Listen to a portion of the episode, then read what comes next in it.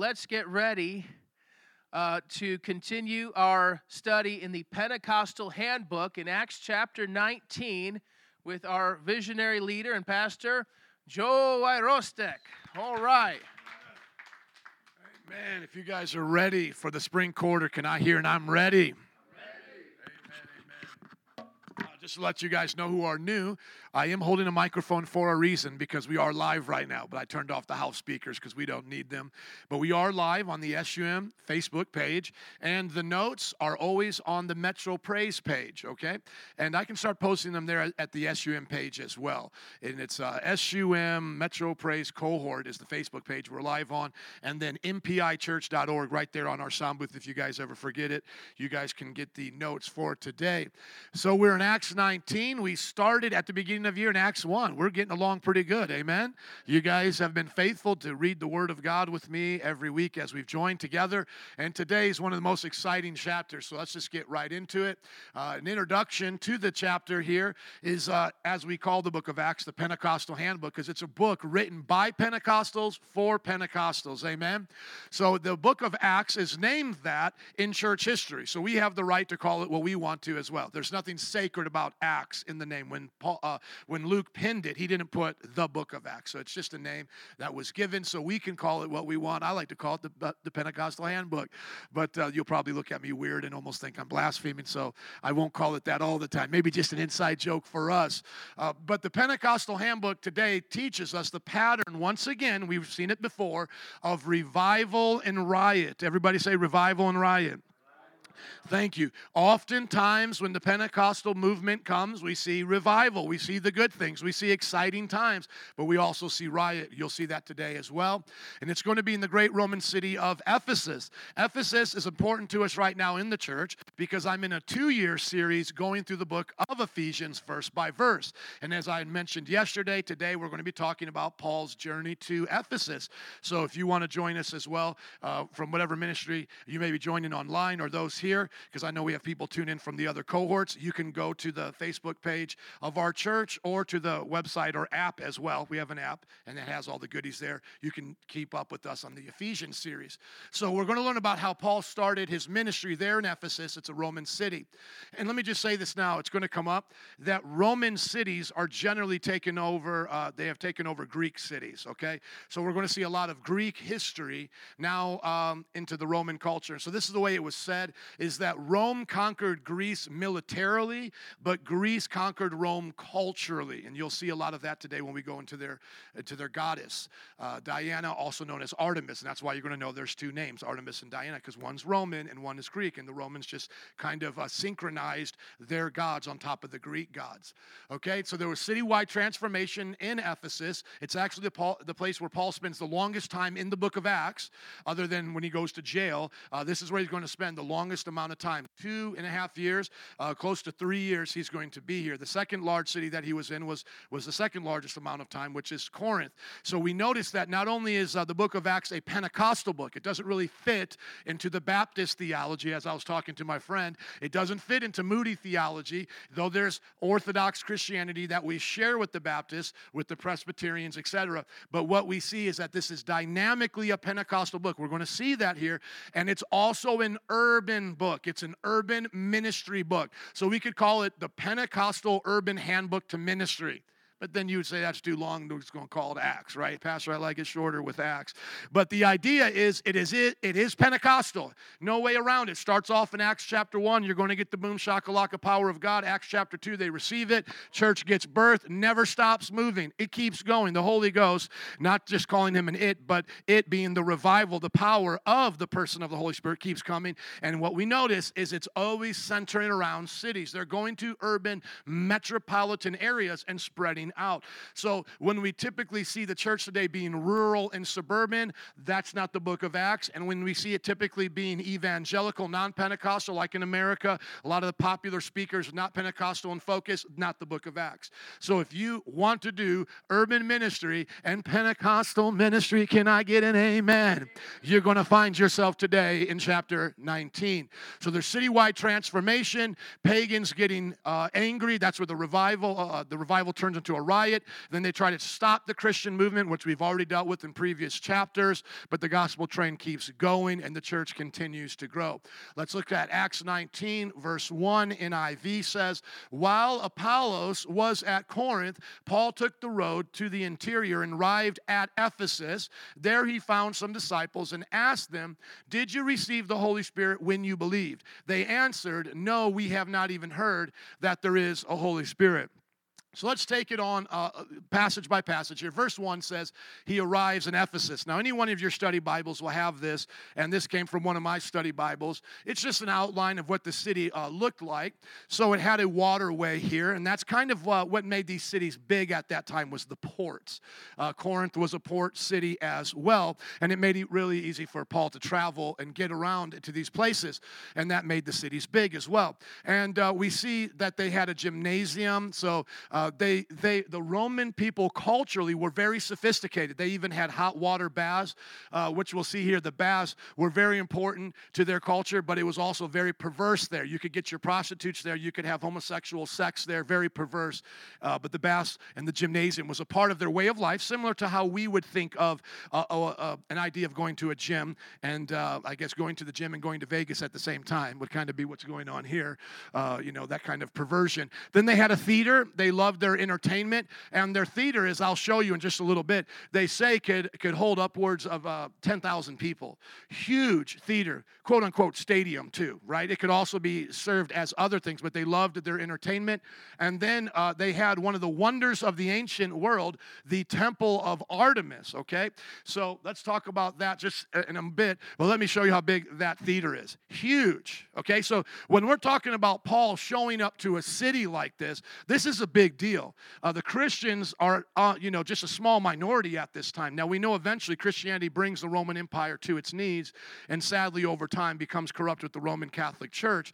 But we know at this point they are a small minority. And so coming to a massive city of tens and tens of thousands, possibly over a hundred thousand, uh, would just be intimidating to anybody. But God was with the apostles and God was working with them. And as we'll see, one of Paul's uh, main ways of preaching the gospel was to start off in the synagogue because that's where Jesus commanded them to go first to the Jews first, then to the Gentiles. And what we will see is that, uh, or what we did see rather in the previous chapter, is that the Jews were being dispersed out of Rome and they were being dispersed out of the capital cities of the Roman Empire and, and they were suffering persecution. So some of these uh, surrounding other cities were starting to get larger populations of Jews. And then eventually they would drive them out of there and then they would drive them out of their own uh, capital city in Jerusalem in 70 AD and actually take them as slaves across the ships back to Egypt. They would actually do that. And that actually happened. I know the black Hebrew Israelites tried to say that they came on ships, they're the true Israelites, and they came back over here to, uh, they came over to America. But that's not the prophecy of Jeremiah 28. The prophecy of Jeremiah 28 is that they'll go right back to Egypt. So you cannot take Egypt and make it spiritual, but make the slave ships literal. If you're going to make the slave ships literal, then you got to keep Egypt as being literal. And so what happened was, what do you do with all these Jews at 70 AD at the destruction? You take them and you send them somewhere else. And that's what the Roman Empire did is they shift them, uh, uh them off back to Egypt. That's an important thing to know because as urban ministers, we meet the black Hebrew Israelites, and they're wrong in their doctrine of God and they're wrong in their doctrine of identity. Though we've talked here before that there were people of color in the Jewish faith, uh, they definitely didn't look like me. They were you know, Middle Eastern, and then, you know, just Moses right off the beginning married an Ethiopian. You know what I'm saying? So right there, there was already cultural mix. And then we know that uh, from uh, even Solomon's time that there was an Ethiopian relationship there with the Queen of Sheba. And even to this day, there are Ethiopian Jews. Can I get an amen? Multicultural as well. So we could say urban, multicultural, Pentecostal. So here's a picture there of uh, Ephesus. Now, here uh, is what this seventh wonder, uh, they called here one of the seven wonders of the ancient world, the uh, temple of Artemis, which would be the Roman goddess Diana. So, Artemis is the Greek name for this female goddess, and then Diana would be the Roman name. So, so the Greeks have this going on, and they're worshiping this goddess. The Romans come and say, We like your goddess, we're just going to change her name to our name. And that's a lot of what they did, was change the Greek gods to Roman gods. But this thing was huge, it was massive oppressive. It um, was considered a cult, and that was because it was like a subdivision of their main religion. And so, uh, even still to this day, uh, Hinduism would be similar to our understanding of the Greek Roman pagan world. And so, Hinduism has like a general view of their gods, and then they have what's called like cultic worship of these minor gods. And some people just get devoted to that one minor god, and then they go like way over the top. And so, that's what would consider it to be a cult. So, for the Roman people, this was a cult, but not a bad thing. It was just a group of people who found one of the gods and said, We're going to make that God the greatest thing in the entire world. Okay? So, that's what it means here when it says the cult was adopted by the, con- by the conquering Alexander the, the Great of Greece and renamed Artemis by the Romans. Okay? So, that's a little bit of the history. You know me, I could be uh, here all day with you trying to talk about these things, learning with you. It's not necessarily my strong point, but this just gives you an overall view again of the third missionary journey. We're right here at Ephesus, right there is that port, that port city. As we see, there's a waterway that comes right into it. Okay, so there we're here with Paul in Ephesus, and then he's going to spend about two and a half years there, and then he's going to go around and then come back and go to Jerusalem, get arrested, then he's going to appeal to Caesar and go to Rome. Okay? Now, the next thing that we want to see here, and that was just verse one. Come on, somebody, you learning today? That was just verse one. That was Ephesus. Now we see that he found some disciples. Now, at this point, we got to ask ourselves the question who, who are these disciples? Are they quote unquote saved, regenerated? I believe that they are, okay? Now, here's, here's how I understand this. When we go back to the passage of Apollos here, and I have it marked down here uh, in, in the reference here, Acts 18 25 to the last chapter, we see that Apollos was a disciple of Jesus, but he only knew of John's baptism. Okay? So this was a unique kind of person that lived at that time, and they were kind of stuck between the two uh, covenants. But let me let me show you here with Apollos. Okay?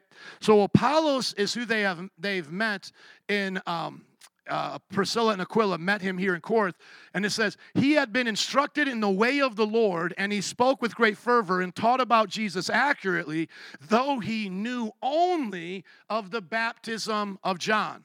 Okay, are you tracking with me?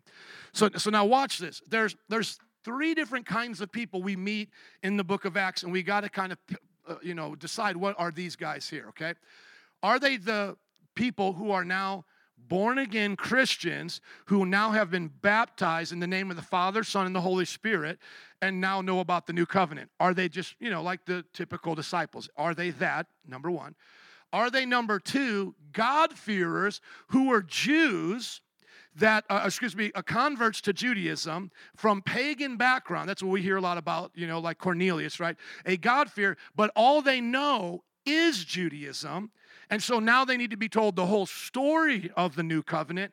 Or are they, like Apollos, disciples of Jesus, number three, but haven't yet been baptized in the name of the Father, Son, Holy Spirit, or filled with the Holy Spirit and speaking other tongues because they probably heard Jesus in his three years of ministry received the baptism that he told them to get, which was John's baptism. That was the baptism he got.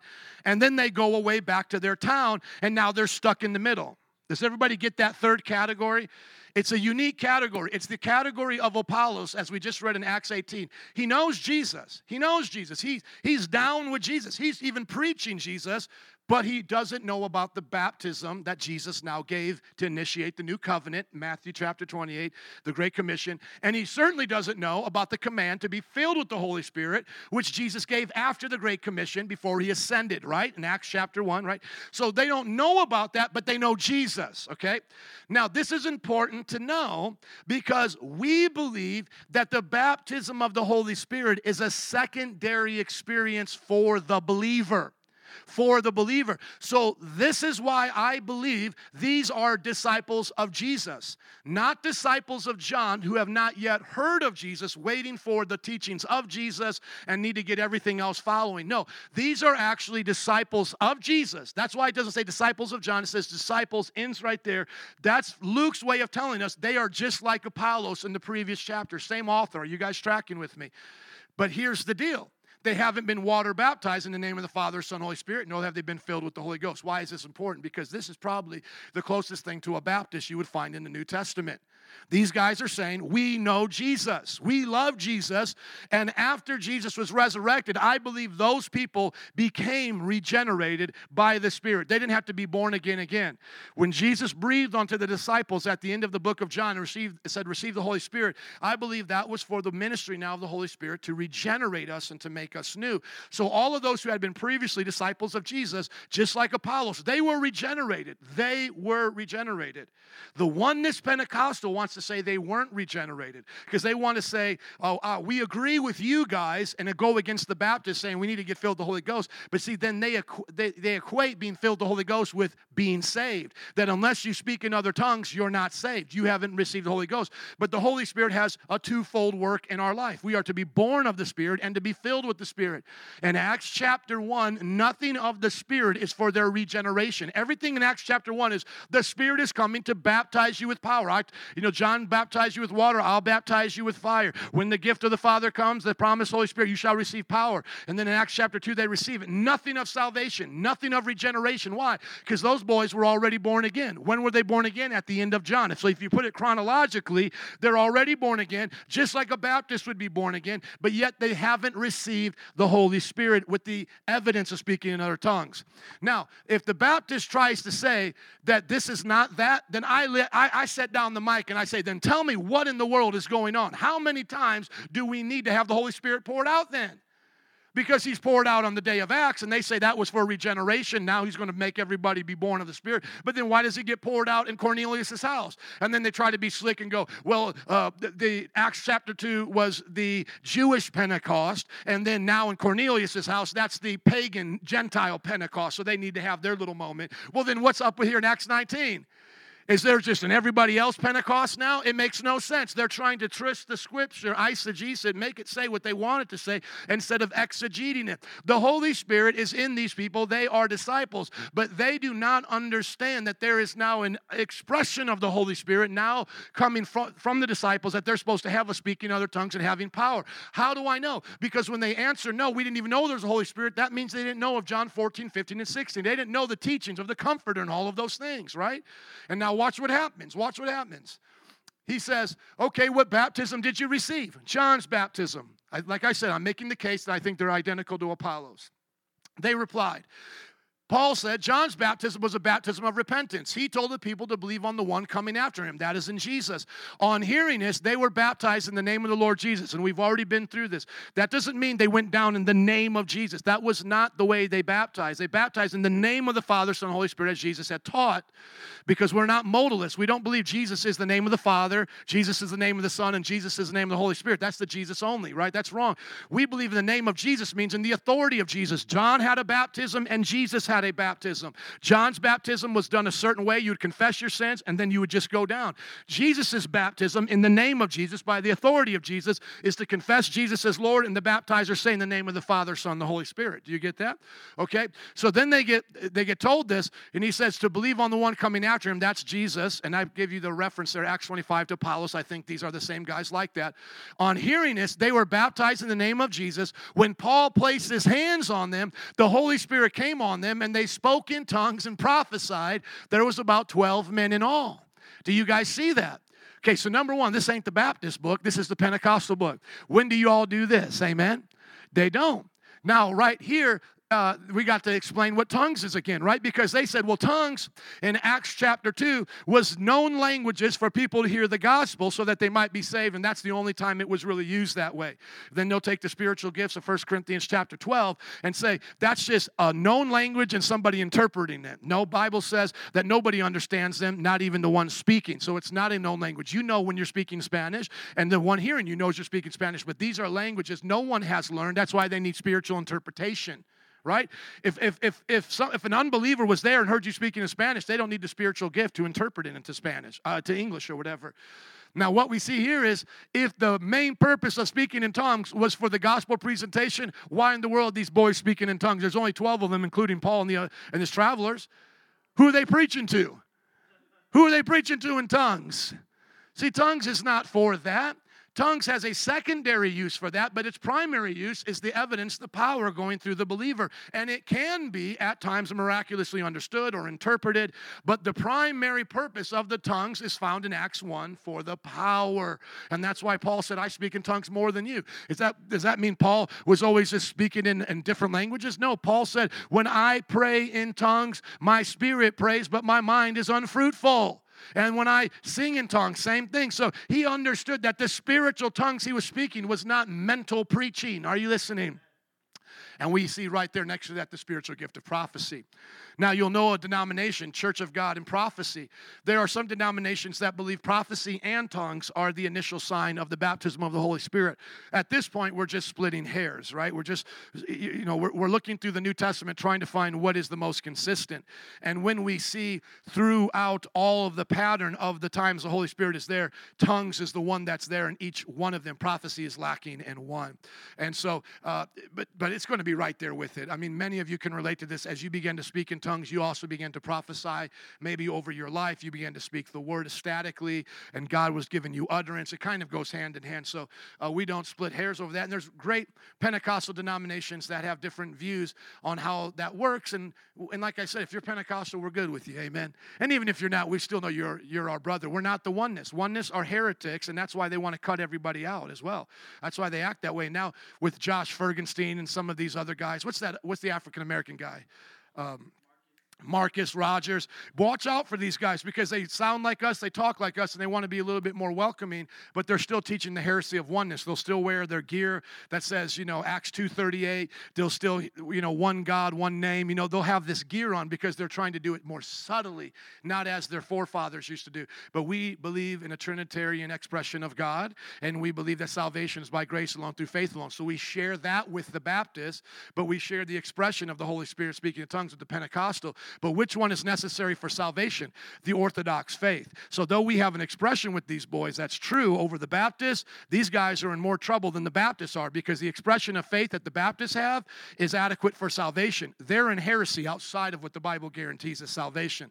Now, I'm not going to place them in hell. I'm just saying they're outside of what the Bible says is the mark of salvation. God may judge them differently um, based on each one of their own revelations. Maybe some of them misunderstood because a lot of Christians don't even understand the Trinity, right? But I, I, I have to warn you because they're heretics. They teach a false gospel. The oneness of God, you have to be baptized in Jesus' name literally, and then you have to speak in tongues to be saved. We believe in by grace alone, through faith alone. But then we believe after a person is saved, they are to be baptized in the name of Jesus by the authority he gave with the Father, Son, Holy Spirit, and you are to speak in tongues. So this is the Pentecostal book. Amen. Amen. So Paul then entered the synagogue and spoke boldly there for three months, arguing persuasively about the kingdom of God. Now, let me just say this right here. If I could make verse number eight a, a uh, an assessment for modern day preachers and give them a grade, I guarantee you most modern day preachers would fail according to Paul's standard of being a, modern, uh, uh, a successful preacher. Number one, they had to be bold. Most today uh, pastors got their pants so tight they have no more testosterone, no more boldness. Come on, they don't know how to preach it right. Come on, they got them pants too tight. Amen. They need to they need to man up a little bit. And then the second thing is they don't know how to argue. They don't know how to argue. They back down. You ask Joel Osteen a question in public, he backs down. You ask these boys questions in public, Carl Lentz, they back down. These men knew how to argue. Jesus knew how to argue. Now, we don't love argument. We know when to walk away. Don't cast our pearl to swine. But we need to know how to argue from logic. In the beginning was the Logos. That's where logic came from. Logic can never contradict our Bible. Bible is the foundation of all logic. Amen. Our Jesus is the truth, not just spiritual truth on Sunday, but all scientific, all mathematical, and all logical truth. So we need to know how to argue and then just not like sign guys going, everybody's going to hell. I'll just stand out here and argue with you at Taste of Chicago or Mardi Gras as we go. You need to argue persuasively persuasively. That means you need to be able to go into the public square and make your point known on two minutes when they interview you on CNN and say, oh, well, let me just start off and clarify this. I love everybody here, but I don't love everybody's behavior. Let me start by saying that in the beginning, God made Adam and Eve. I believe that. If you don't believe that, tell me where your beginning came from. You know, come on, put, put me on Oprah's show. Put me there. I'll get it said in two or three minutes. You get what I'm saying? I'll say it in love. I'll say it in respect. There is a hell. What do you not understand about the hell? Hell gets thrown into the lake of fire. People will be there for eternity. The only way to guarantee you don't go there is to be born again in the name of Jesus. Uh, any other questions, Oprah? Uh, will the Hindus go there? Yes. Everybody who's not born again will go there. Will the Muslims go there? How long do you want to go, Oprah? Yes, yes, yes, yes, yes.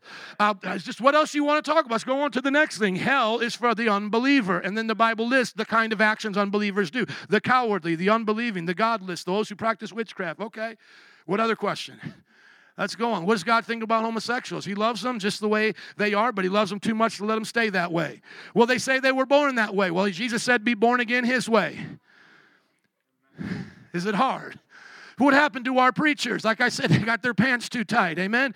They tried to they tried to be like the world. They forgot how to preach like Paul did. Paul was bold. Paul was kind and loving, but yet he was bold and he was able to argue and preach persuasively. And then the last thing he knew about the kingdom of God. I believe we can have a good life now. But if this is your best life now, you're in trouble because there's a life to come in the kingdom of God that better be better than anything you've experienced here. Now, I still believe in houses and land and blessing for the disciple here. The Bible says you'll have that plus persecution, so we shouldn't think it's strange. But there, there is a coming back to the, to the way things should be, a restoration, the Bible says, of all that we've lost. And I believe that can even happen on this earth, in this life. But it's not my best life, quote unquote. It, it's, it's not the best it's going to be. The best it's going to be is when his kingdom comes on earth and his will is done on, on earth as it is in heaven. Amen? So that's where we have to look at our ministry. How are we doing as SUM Bible College students, as you guys going to school? How are you doing? Could I place you now in a confrontational situation as Paul was being placed confrontational with the Jewish people? Could I place you on Belmont and Clark with the gay community? Could I place you on a corner with the gangs? Could I bring you to the professors of Wright College? Can't go there today because they're on spring break, so we'll go around here, but that's where I normally go on Mondays and I, and I meet professors. Can I place you in that, that, that situation? And will you speak boldly? Will you argue persuasively about the kingdom of God? Amen. So help us God. Amen. By His grace, you can, and you will get better at it as you have more practice. But some of them became obstinate. They refused to believe and publicly maligned the way. So now some of these Jews, they get angry, and as the pattern has been, now they start to persecute Paul. So Paul left them. He took the disciples with him and had discussions daily in the lecture hall of Tyrannus. Now just notice again, he took the disciples with them. When that is just disciples, not disciples of John, we know that means they're Christian disciples. So going back up to the first part, they were disciples of Jesus. They were already born again. They needed that expression of the Holy Spirit and the proper baptism, just to show you how it ties in there he moves from the synagogue now to a rented hall. And uh, let's see if we can actually go here and see where the hall of Tyrannus would be. I, I would hope that this col- I mean this um, chart here would tell us. My guess is is that it was a, a popular place to meet. I don't know if it's there, the town hall, or just a hall rented in there somewhere. It actually doesn't have it. And I'm, like I said, I'm not the best at geography. But the idea would be that the Jewish synagogue rejected Jesus and the message, and now he's going to start reaching the pagans on a neutral ground where they can come and meet with him. So that's where he goes. And once again, you notice this is a history book. This is not a book of mythology. If you've ever read mythology, especially like Hindu religion, you know, the Bhagavad Gita, etc., these are not the, the way they write. This is this is in history. Luke is a historian. The Christian faith is not built on myth. Why, why would he mention this place if it was a myth? You know, when you read I, I, or watch the movie, um, which I thank God it's not filthy. Praise God, I can still watch some of these Marvel movies, but repent if it takes too much of your time, though, right? Um, so I was watching the third uh, Thor, and where is he at? Where's that city? Uh, Asgard? Asgard, yeah. Now, that's how you write myth. You talk about places like that. You, you, you, don't talk about literal places that people at this time could go back and look at. So, Paul is literally in the history of the world. He's a historical figure. He's not a myth, he existed. Even atheists believe Jesus existed. If you ever meet somebody that says, I don't believe Jesus existed, you just met a fool. They have basically just put a stamp on their head and said, You're talking to an idiot. So, be, be, talk slow with me and be patient with me. That's what literally they have just told you. Because even Bart Ehrman, even the most radical atheists who don't like Christianity, say it is an established fact. Even Bart Ehrman, the atheist, I, I use him a lot as evidence, goes to an atheistic conference. They have a little clip of him on YouTube going, Some of you guys need to stop making us look bad by saying Jesus didn't exist. He literally has to correct his own people and say, You guys are look, making us all look dumb here. Please stop doing that because Jesus existed. And Paul existed, real historical person. This went on for two years. Longest place Paul is at in Ephesus, two years. That's the longest time we've heard thus far. So that all the Jews who lived in the province of Asia heard the word of the Lord. And remember, this is considered the province of Asia. So we think of Asia being further east, but in the uh, you know the early church time, Asia would have been considered all into these areas. God did extraordinary miracles through Paul. Pentecostal book, right? Come on, somebody. So that even handkerchiefs and aprons that had touched him were taken to the sick, and their illnesses were cured, and the evil spirits left them. So, right here, now we have a choice. Do we put this writing in the idea of historical narrative and now throw out kind of like Thomas Jefferson did with Jesus, wherever there's a miracle, and say that can't be real. And he came up with what was called the historical Jesus. So let's take all the miracles out of Jesus and just get left with the teachings of Jesus. And now we'll get to know the real Jesus because they're just adding myth to Jesus. Is that what's happening here? Is there historical things going on? Yes, these guys are actually preaching and teaching, but just every now and then to make the story more interesting, Luke just throws in some myth. No, this is true. And this is why we believe uh, that uh, the same reason we believe this is true for them is the same reason we, we believe it's true for Jesus, is because you don't just get angry with the person that says something you don't like, especially if you're a Jew. You don't have that kind of anger they had toward Jesus unless they have the power of God with them, and now you're threatened by him. And so Jesus' miraculous powers was actually a threat to the Jewish people and increased their anger towards him. And then the blasphemy charges, right, of him claiming to be equal with the Father. And it's the same thing with the Christians. If all they were were just speaking revolutionary things, that would be one thing. Yes, they could get in trouble for that. But it's not that they're just speaking revolutionary things. Their God has more power than the gods of the Romans. And that causes jealousy to rise up in these pagans. It's actually an evidence to why the culture is changing so rapidly. It's not that they are just coming with good ideas that the culture is changing, it's they're coming in power. And remember, that's what Paul said I came in the demonstration of power. Now let's see if that matches what the Pentecostal movement has done over the last hundred years. How we literally went from Azusa Street, from William Seymour in Los Angeles, in an old horse stable with a few hundred people, to now being the fastest growing church movement on the planet and of history over 500 million of us around the world. Is that how it grows? Does it grow just because we're good speakers, or does the Pentecostal movement grow because of the power of God? Almost all of you were saved in our ministry. What drew you in? Was it just Joe preaching really good on the, the, the pulpit, up here on the pulpit, uh, you know, up here on the stage? Or was it the power of God that met you at these altars in the Bible studies, right? It was the power of God. You would see the miracles, you would hear the prophecy, you would see the things. It's happening overseas, you know, it's happening with our greatest evangelists, you know, and that's exactly what it is here. And it's the evidence to why they start getting so upset because people are getting saved by the thousands, by the by the by the multitudes because they're seeing this. And then we see that there's a a way that a miracle can be transferred by his clothing. Now, we have got to talk about this. Uh, Pentecostals have been known to be charlatans, right? So now we've given it to the Baptists, we've given it to the oneness. Now we got to take a little bit of inventory of our own lives. I mean, how many times have you seen this on TV? Send this in, I'll send you this miracle cloth. You know, send in this money, I'll send you a miracle cloth. Or if you sow a thousand dollar seed, you're going to get 10,000 back. All of that is what the Bible says false doctrine, false teaching. Doing it for the love of money. This was not a scam. So, so I agree with the Baptist. If the Baptist looks at me, you know, like a John MacArthur, you know, who had a lot to say in the Strange Fire conference, and everybody got stirred up because he was blasting a lot of Pentecostal practices. A lot of us Pentecostals are going, I'm with you. I'm totally with you. I'm against that. But I'm not throwing the baby out with the bathwater because the Bible actually says it happened. I mean, is that not in your Bible? What are you going to do about this? They took handkerchiefs and aprons from him and they brought it to the sick and touched them with it and they were healed. Uh, when, the, uh, when, when the Israelites threw upon a dead man, was it Elisha's bones? The dead man, he came to life? Elijah or Elisha? It is Elisha. Yeah, it's Elisha, right? Just double check on that, Professor, por favor.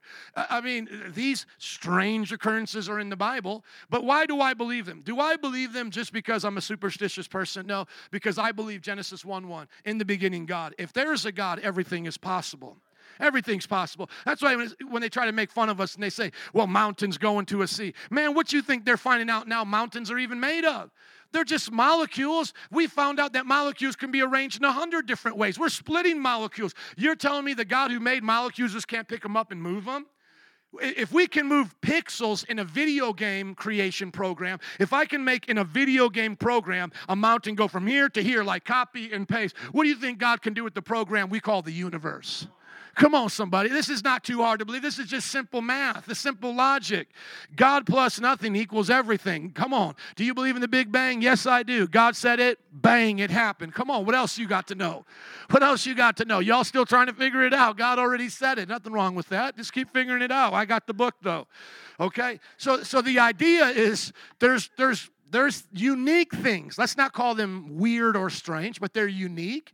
We don't see it as a pattern. He's not selling it. It's just a part of what's going on. Just, just like Peter's shadow is healing the sick. That doesn't mean we all line up to see the Pope. There's no, this is not the Roman Catholic book. There is no mention of the Pope anywhere here. Paul, uh, Peter's just one of many disciples. And if anybody's in charge, James is in Jerusalem. And then Paul's the predominantly figure in the New Testament with the, the writings of the New Testament. But it just happened to be that when Peter would walk, God would use his shadow to heal the sick.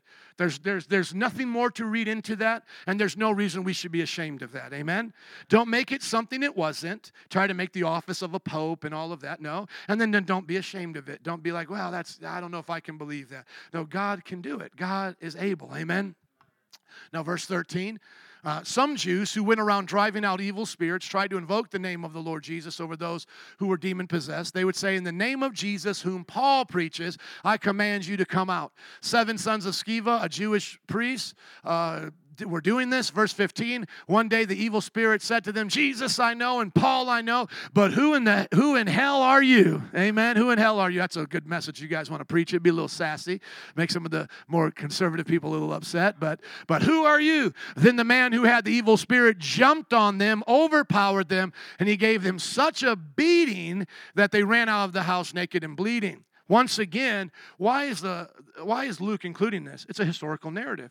And he's showing that demon possession was a real deal and that the apostles could actually see deliverance come, but not everybody could do that. And then when try, people tried to imitate it and didn't have the authority, they would actually get beat up. And some of us who have been in deliverance ministry know what I'm talking about, man. I've seen a girls your size throw around two guys as we're coming to help them. The ushers are holding them down. We actually have one on videotape with a small guy in India. You guys can see it. I want to see it more, by the way.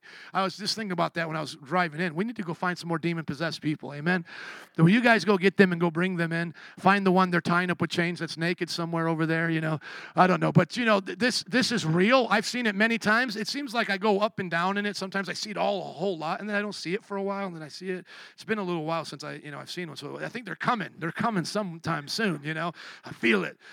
But uh, you know, I just I just saw this one girl at a youth service. She was throwing this one guy around. Another guy tried to grab her arm. She was she was throwing him around. She was cussing as loud as could be. It was just a normal altar time, just like how we were here. Very, very just peaceful in the presence of God. Then she started saying "f this," ah, started doing all of that, and I was like, "All right, let's go." I get so excited. I really do. You can ask Jared. I get so excited. I feel so much compassion for the person. I get excited. I'm like, "Yes, I've been waiting for this." I was married to my wife for like four years and she had never seen it. She had only heard my stories. And I'm like, I'm so wasted. So it was like four years of a dry spell. Never saw one. And then finally, somebody had come to our church, went home and said, I'm hearing demons. I'm hearing demons. I'm like, we're coming to your house right now. And then we go over there. I just started praying. He started foaming at the mouth. My one guy was holding him and all this. My wife was freaking out. And then we prayed and he gets set free, right? That's how it happens. So I don't need to talk to him, have long conversations. There used to be some videos of people talking to him. What is your name? And let's have a conversation. I just try to say, why are you there? Because I want them to confess their sin to be delivered. That's usually the one angle I go to. But if the demon's still being out of control, and, it, and the demon does that to scare people, to make the demon, uh, to make the people think how strong he is. So then I'll just be like, shut up, come out in the name of Jesus. Okay, amen. God can do it. These boys couldn't do it, so get you some Holy Ghost. Amen.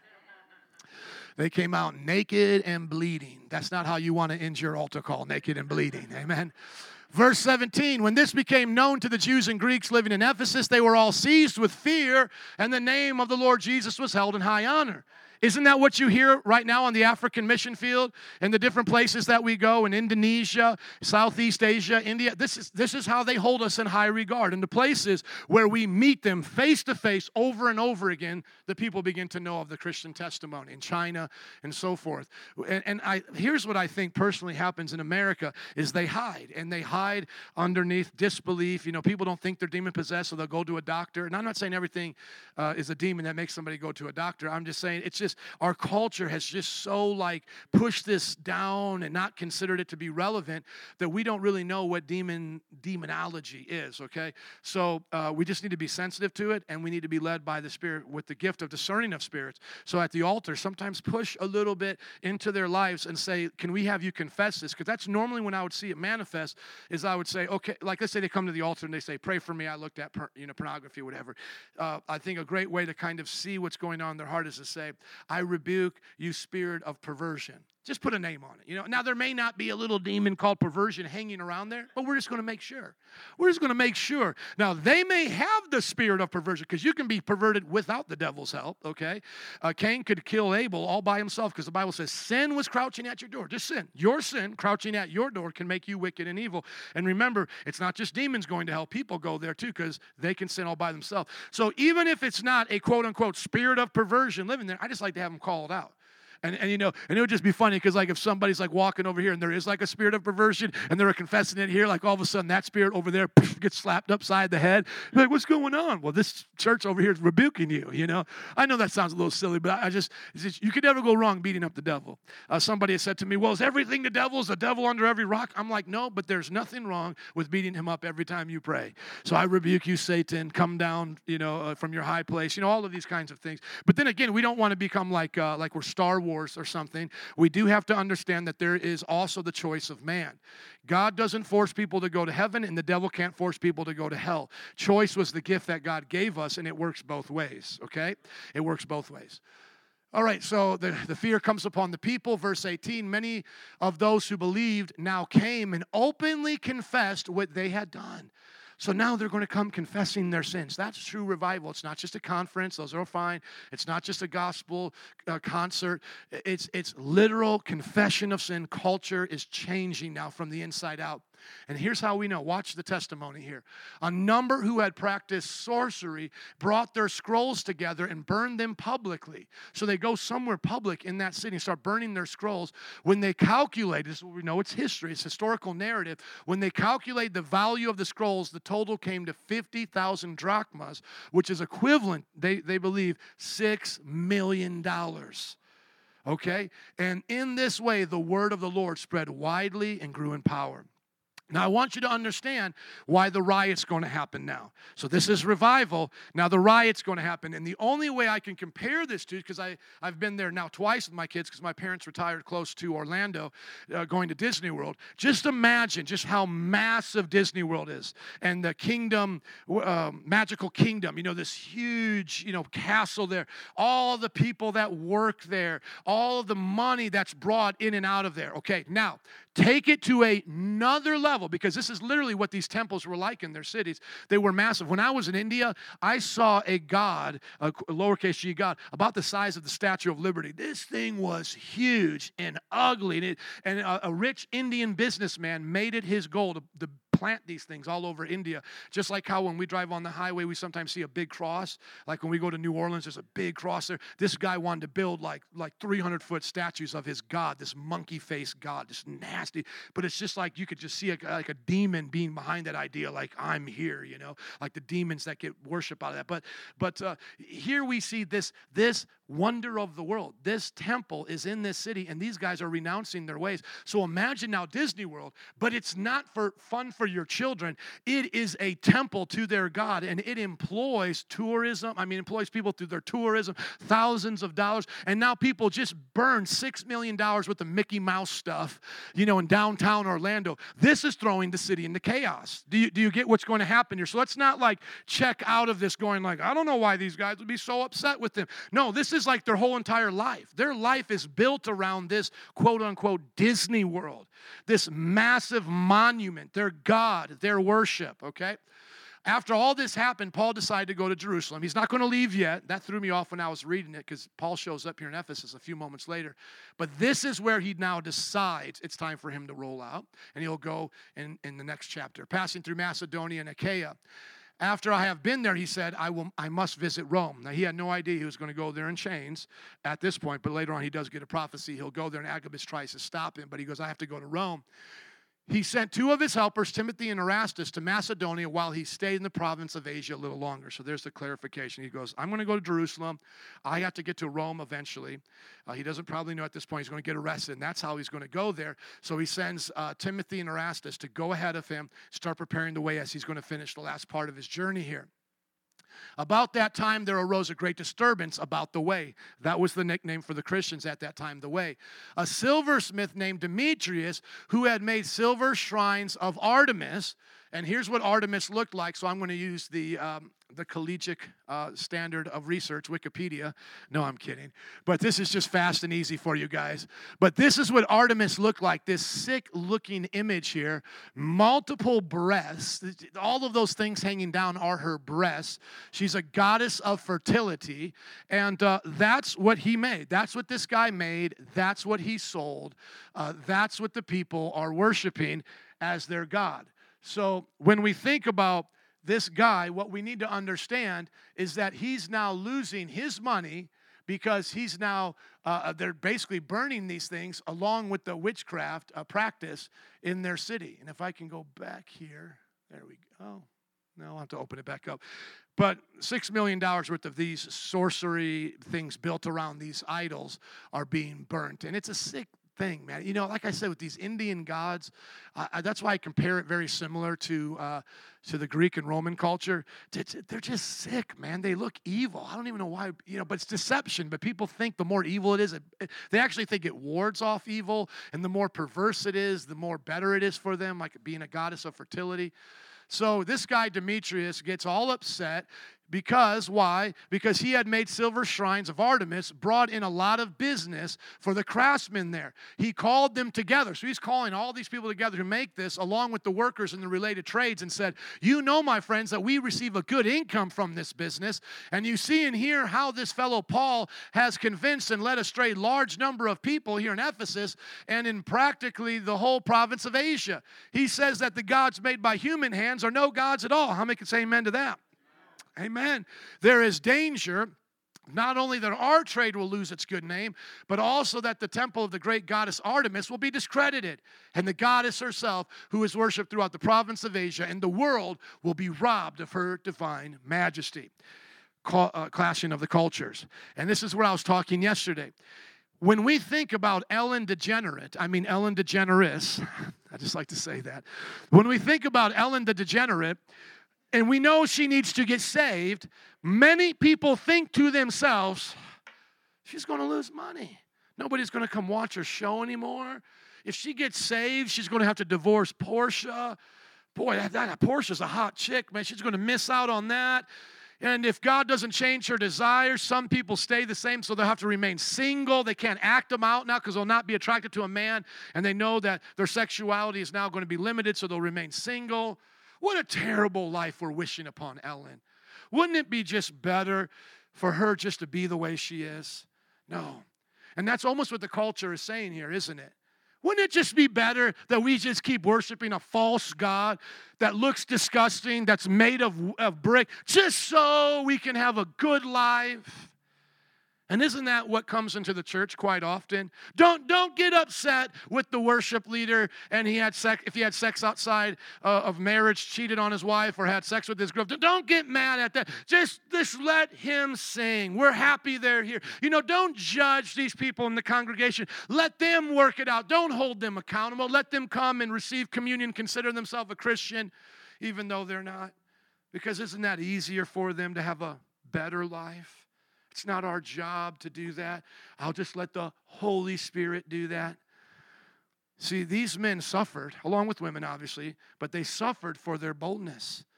It wasn't just Jesus is Lord and so is Caesar. No, it's Jesus is Lord and Caesar's not.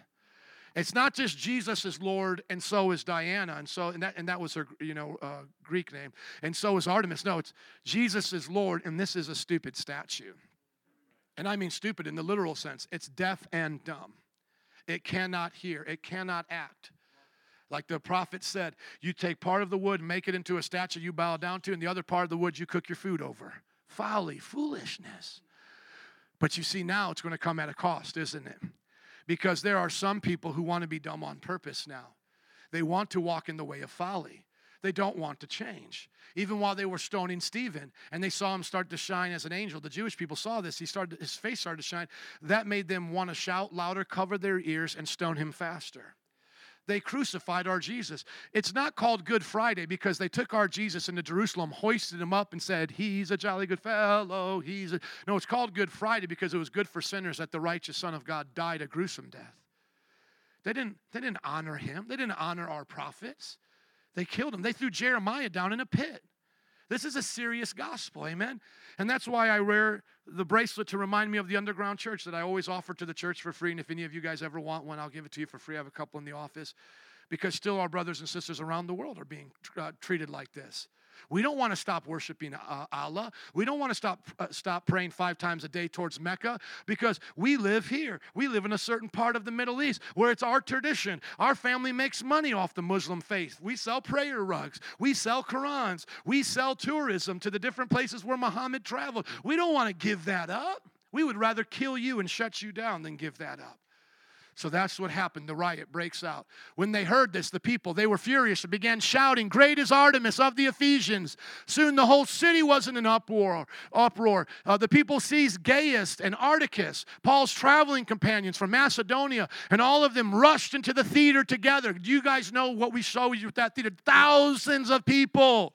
Thousands. They rushed them in there. They're going to kill them. They're going to mock them. They're going to, they're going to do everything they can to them. Just like we were put into the gladiator arenas eventually. Not yet. The Romans were still dealing with us. But by about uh, 60 AD, Paul gets beheaded by Nero, and Nero becomes a crazy empire, uh, emperor, and we start to die until uh, the Edict of Milan in 313.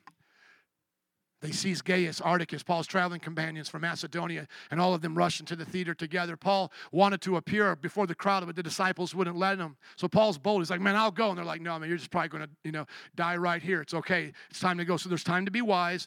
Uh, there's time to be harmless as a dove and as wise as a serpent. There's just, you know, things they had to do. They weren't cowards. Never think they were cowards. Paul was willing to go, but they were saying, for the sake of the message, Paul, you just need to keep moving. Our brothers are already there. They'll represent us. So even some of the officials of the province, friends of Paul, sent him a message begging him, Don't venture into this theater, Paul. Don't go there. It's not your time. The assembly wasn't confusion. Some were shouting one thing, some another. Most of the people didn't even know why they were there. This is Luke's sense of humor. Remember when he talked about the Mars Hill? He said all they do is just talk about ideas. Here, here he says another joke right here. Most of the people didn't even know why they were there. You got to read the Bible to understand the Bible. Amen. The Jews in the crowd pushed Alexander to the front and they shouted instruction to him. So the Jews are there as well. He motioned for silence in order to make a defense before the people. So this is where I, am not sure what really happened, and I don't think the commentators can be either. Is Alexander a convert from Judaism, and the Jews want the Christians to have a good um, a good representation because they know it's going to affect them negatively now because they've been starting to get mistreated?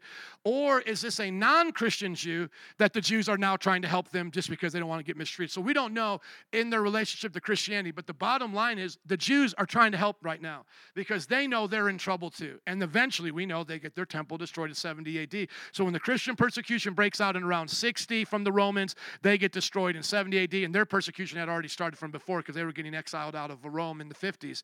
So it's just a mess for both of those groups, right? So at this point, it seems like they're trying to help. He motioned for silence, but when they realized he was a Jew, they all shouted in unison for about two hours Great is Artemis of the Ephesians. The city clerk quieted the crowd and said, Fellow Ephesians, doesn't all the world know the city of Ephesus is the guardian of the temple of the great Artemis and of her image, which fell from heaven? And this is probably like a meteorite that they had and they worshiped. And still today, the black stone at the Kaaba for the Muslims is a meteorite, and they worship worship. That's what they kiss, the black stone. It is just crazy. People still believe that today. And then Muslims want to call Christians idol worshipers because we have a cross. Uh, my friends, they don't even know what they're talking about. Our cross is not something we worship. Uh, Catholics may, but it's not what Protestants worship. It's just a representation of our Jesus. They actually worship the black stone. They pray towards that black stone in Mecca five times a day. I don't pray towards the cross. Are you listening? Okay, amen. Little lagniappe, amen. Black Hebrew Israelites got a little sun, sun today. Hinduism got a little sun, sun. And then Muslims took a little bit, and the Roman Catholics, praise God. Welcome to a church that's bold, amen, or to a Bible college here. So they, um, so they, he said, we, we know about all this. Verse 36, therefore, these facts are undeniable. You ought to calm down and not do anything rash. You have brought these men here, though they have neither robbed temples nor blasphemed our goddess. Now, I think that they had blasphemed the goddess by saying she was no God because it says in Demetrius' accusation, Paul says that these gods are no gods at all. So, what I think is happening here is the city clerk doesn't know the whole story and he's just like whatever they've done it's not to the extent you're treating them as. So i think he says a misstatement. So the bible contains errors. It's just the bible's not an error because it's an error. It just records errors. Amen? The bible records sin doesn't mean the bible sin right? So i believe this is an error on behalf of this clerk because he's just thrown into a situation he doesn't know much of. But i did put a helpful link here that i think even our professor would want to learn and, and some of you like to go deep. Somebody say deep there has always been, and I've been taught it as well, that both Corinth and Ephesus had temple prostitution, and this was very popular at this, at this time. There is now research coming out that this was an over exaggerated claim. So I actually put the link there to the scholarly article that they're now saying this was actually 600 years prior in Corinth and Ephesus, in the times when the Greeks ruled, where this guy, I believe the Greek historian's name is Strabo, and then the more modern uh, historians tried to take it and stretch it into biblical time periods. Though prostitution was legal, or orgies, homosexuality, pedophilia, all that was around at that time. The idea, as I've been saying here in chapel, that they would actually go and worship while having temple prostitutes, that may not have been happening in this time. They were still wicked. They still did, uh, you know, uh, parties like Mardi Gras, but it may not have been, quote unquote, temple prostitution. And so I put that under blaspheme our God because why tell a lie about their God? Amen? So we don't need to tell lies to get the truth across. Sometimes we do that, right? When uh, We're not proud of it, but sometimes I know that when students are trying to evangelize and you're trying to get into debates, sometimes you tell something that you're not sure of and you want to make it look good. Don't do that. I would rather you say, I don't know. Let me get back to you and let me see the research on that. And if things have been passed around in church, don't take it just because a good preacher said it. Good preachers like me have been wrong. And that's why I'm showing that to you. And that's why we come to Bible college. And now I'm preaching moving forward. I'll make sure to correct that. Uh, so there's a lot of things like that that Christians believe. And we got to make sure that we move them away from uh, the errors closer to the truth. Because I may just want the truth. Amen. So I put that article there if you want to read it. If then Demetrius and his fellow craftsmen have a grievance against anybody, the courts are open and there are proconsuls. They can go press charges. So, guys, let's not cause a riot. Let's do this the right way. If there's anything further you want to bring up, it must be settled in legal assembly because the Romans did have a legal system, okay? That's why they could control so much land. As it is, we are in danger of being charged with rioting because of what happened today. So, they didn't want to get in trouble from the Roman army and from the Roman governors and the leaders, from Caesar's Rome. In that case, we would not be able to account for this commotion since there's no reason for it. So that's why I said, even though he was wrong, he kind of had the basic idea. There's no reason to do this. Even if Paul was using his speech to speak against them, he wasn't trying to riot against them. It's just people were changing their faith, okay? But uh, it was illegal to blaspheme their gods. And we know Timothy dies uh, for blasphemy. Timothy dies at the parade of one of the gods, and he says it's not a god. And the church history tells us, as an old man, they drag him through the city, they beat him, and they kill him because that became when that's when they were less tolerant of us.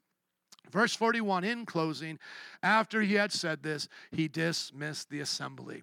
So that is chapter um, 19. We are in Ephesus. We will see after this that he will move on now to the rest, rest of northern part of Asia.